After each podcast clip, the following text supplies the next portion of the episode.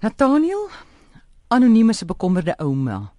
Sy sê sy het 'n tienerkleindogter wat sukkel met haar gewig. Sy vermoed die, die kind is 'n emosionele eter. Sy is maar effe verveeld, maar sy is 'n slagoffer van boelies en 'n streng stiefpa. Baie ongelukkig in die laerskool, sleg gedoen, geen pelle nie. Sy is nou in graad 8. Dit lyk my sy doen beter en dit lyk asof sy vriende het. Sy wil haar baie graag help, maar sy weet nie hoe nie aangesien dit 'n teer saakie is en die dogter raak so gou kwaad. En sy noem hierso ook dat die ma nie oorgewig of iets nie. Kyk of Ja. dit kind het net twee probleme. Dis sielkunde of is ouers wat net so lyk. En dis die kultuur van die huis en hoe daar geëet word in die huis. En dat die kind kan ontsnap. En 'n kind ken nog nie perke nie. 'n Kind moet perke leer. As daar 'n oorgewig kind is en dit is glad nie 'n teerpuntjie nie. Hierdie is 'n saak van lewe en dood. 'n Vet kind word 'n vet groot mens en het 'n vet lewe en is ongelukkig tot aan die einde toe. So in hierdie geval skies tog dit is nie familie, dis nie geneties nie want die ma is maar. So jy sê dis sielkundig Ja, dan. definitief die kind is dalk alleen, die kind is ongelukkig, die kind is daar's as 'n kind eet en ook skelm eet en ook op skool en na skool met saksaap soet goedkoop en goed, daar's daar's 'n rede voor. Daar's daar's iets anders as dit.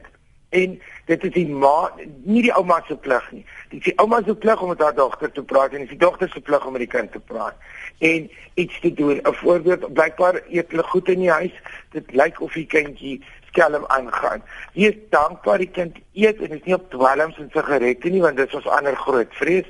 Kinders wat wel op ander goed pas, maar ou obesity is 'n is 'n geweldige ding in die wêreld en in lande soos Suid-Afrika, die hele Afrika onder kinders en in Amerika en so. Kinders sterf, kinders het probleme wat vir die res van hulle lewe um probleme gee. Dit, dit, is nie 'n kwessie van as jy bang die kindjie word vies. Die kind is 'n tiener, hy's klaar vies. Sy hormone gaan oormôre in kyk dan sy so beneek dat jy met haar niks kan doen vir 3 jaar. So jy kan haar net nog kwaader maak as jy op eet.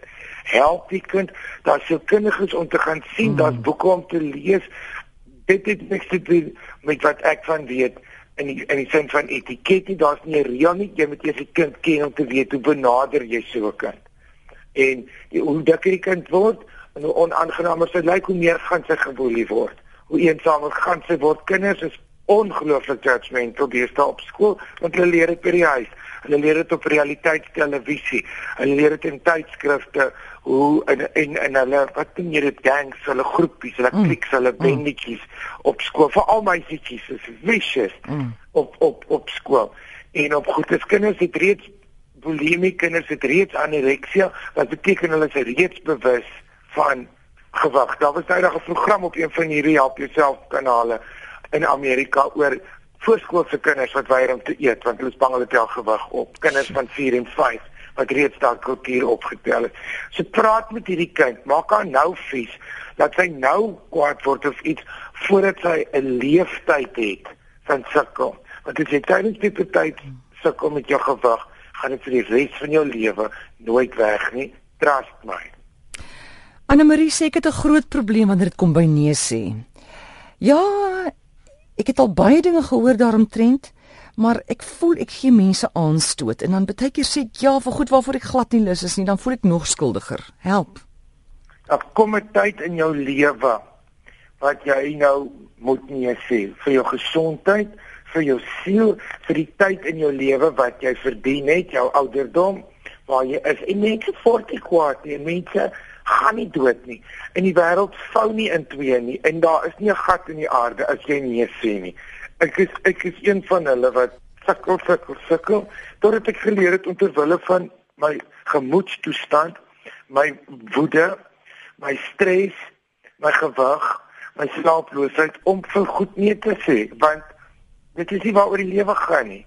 Jy kan goed doen en jy kan help en so nommer 1 is die belangrikste ding op aarde is die woord keuse. Jy het 'n keuse wat jy wil doen, hoeveel jy daarvoor wil doen, wanneer jy dit wil doen en hoe jy dit wil doen. So as jy wil nee sê en jy kan dit baie mooi nee sê. Dat daar ek het so vriende wat al dit sê, nee my lief, jy sê nou te maak simpel. En dan gaan ons net aan. dit is dit gaan net aan. Dit is nie drama nie. Sy help haarself net vinnig daar uit sy klaar ander planne. Niemand gaan dink jy's lui nie. Niemand gaan dink jy's onbeskof nie. Jy het jou eie lewe, jy het jou eie planne en jy verdien om nee te sê. Dit is 'n groot voorreg om te kan nee sê.